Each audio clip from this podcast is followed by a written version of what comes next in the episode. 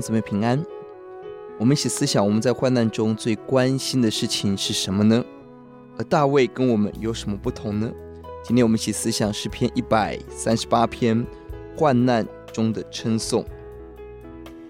本段经文不断强调一个字，叫做称颂。一二四节，一三八篇到一四五篇是大卫的诗歌，强调在患难中得到神的帮助。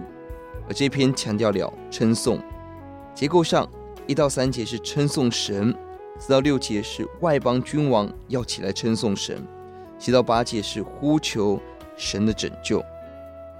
而三段都特别提到了我们称颂神的原因，一到三节提到了称颂神的原因是因着神的名，而神的应许超乎一切。大卫一方面极其勇敢，要在诸神面前称颂神，在各样的外邦的压力。困难当中称颂神，在祷告中向神支取极大的能力。第三节，二方面也显出他的谦卑。第二节，在圣殿下拜，真正谦卑的人才会有真正的力量。真正勇敢的人是真心敬拜主的人。弟兄姊妹，你我是勇敢的人吗？我们是否在学校、公司都高举荣耀主的名呢？四到六节不但自己要敬拜称颂。他愿所有地上的君王要称谢神。二到四节提到了神的话，神的话是超越的话，而列国的君王为什么称颂敬拜神，也因着神的话语。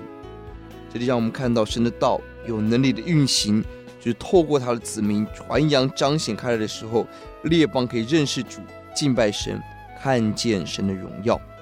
第六节提到提到了神怜悯的属性。神的至高表现在神看顾卑微的人，这里不是社经地位的卑微，而是在神面前谦卑的态度。这样的心是神所喜悦的。相对的，骄傲的人无法得着上帝的帮助。七到八节回到了大卫自己的身上，现在生活人在困境中，仍然要呼求神拯救。两次提到了神的手。第七节是攻击仇敌，仇敌不能得胜。第八节强调我们是神手所创造，神不离弃，神引导成就关乎我的事。大卫深信上帝要成就关乎我的事，而注意这个应许有条件，就是第二节大卫是一个真实敬拜神的人，他所渴望的是神的名、神的话语，不是自己的喜好。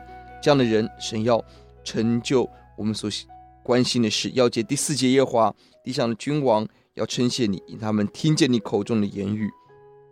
大卫在患难的时候，不但为自己求助。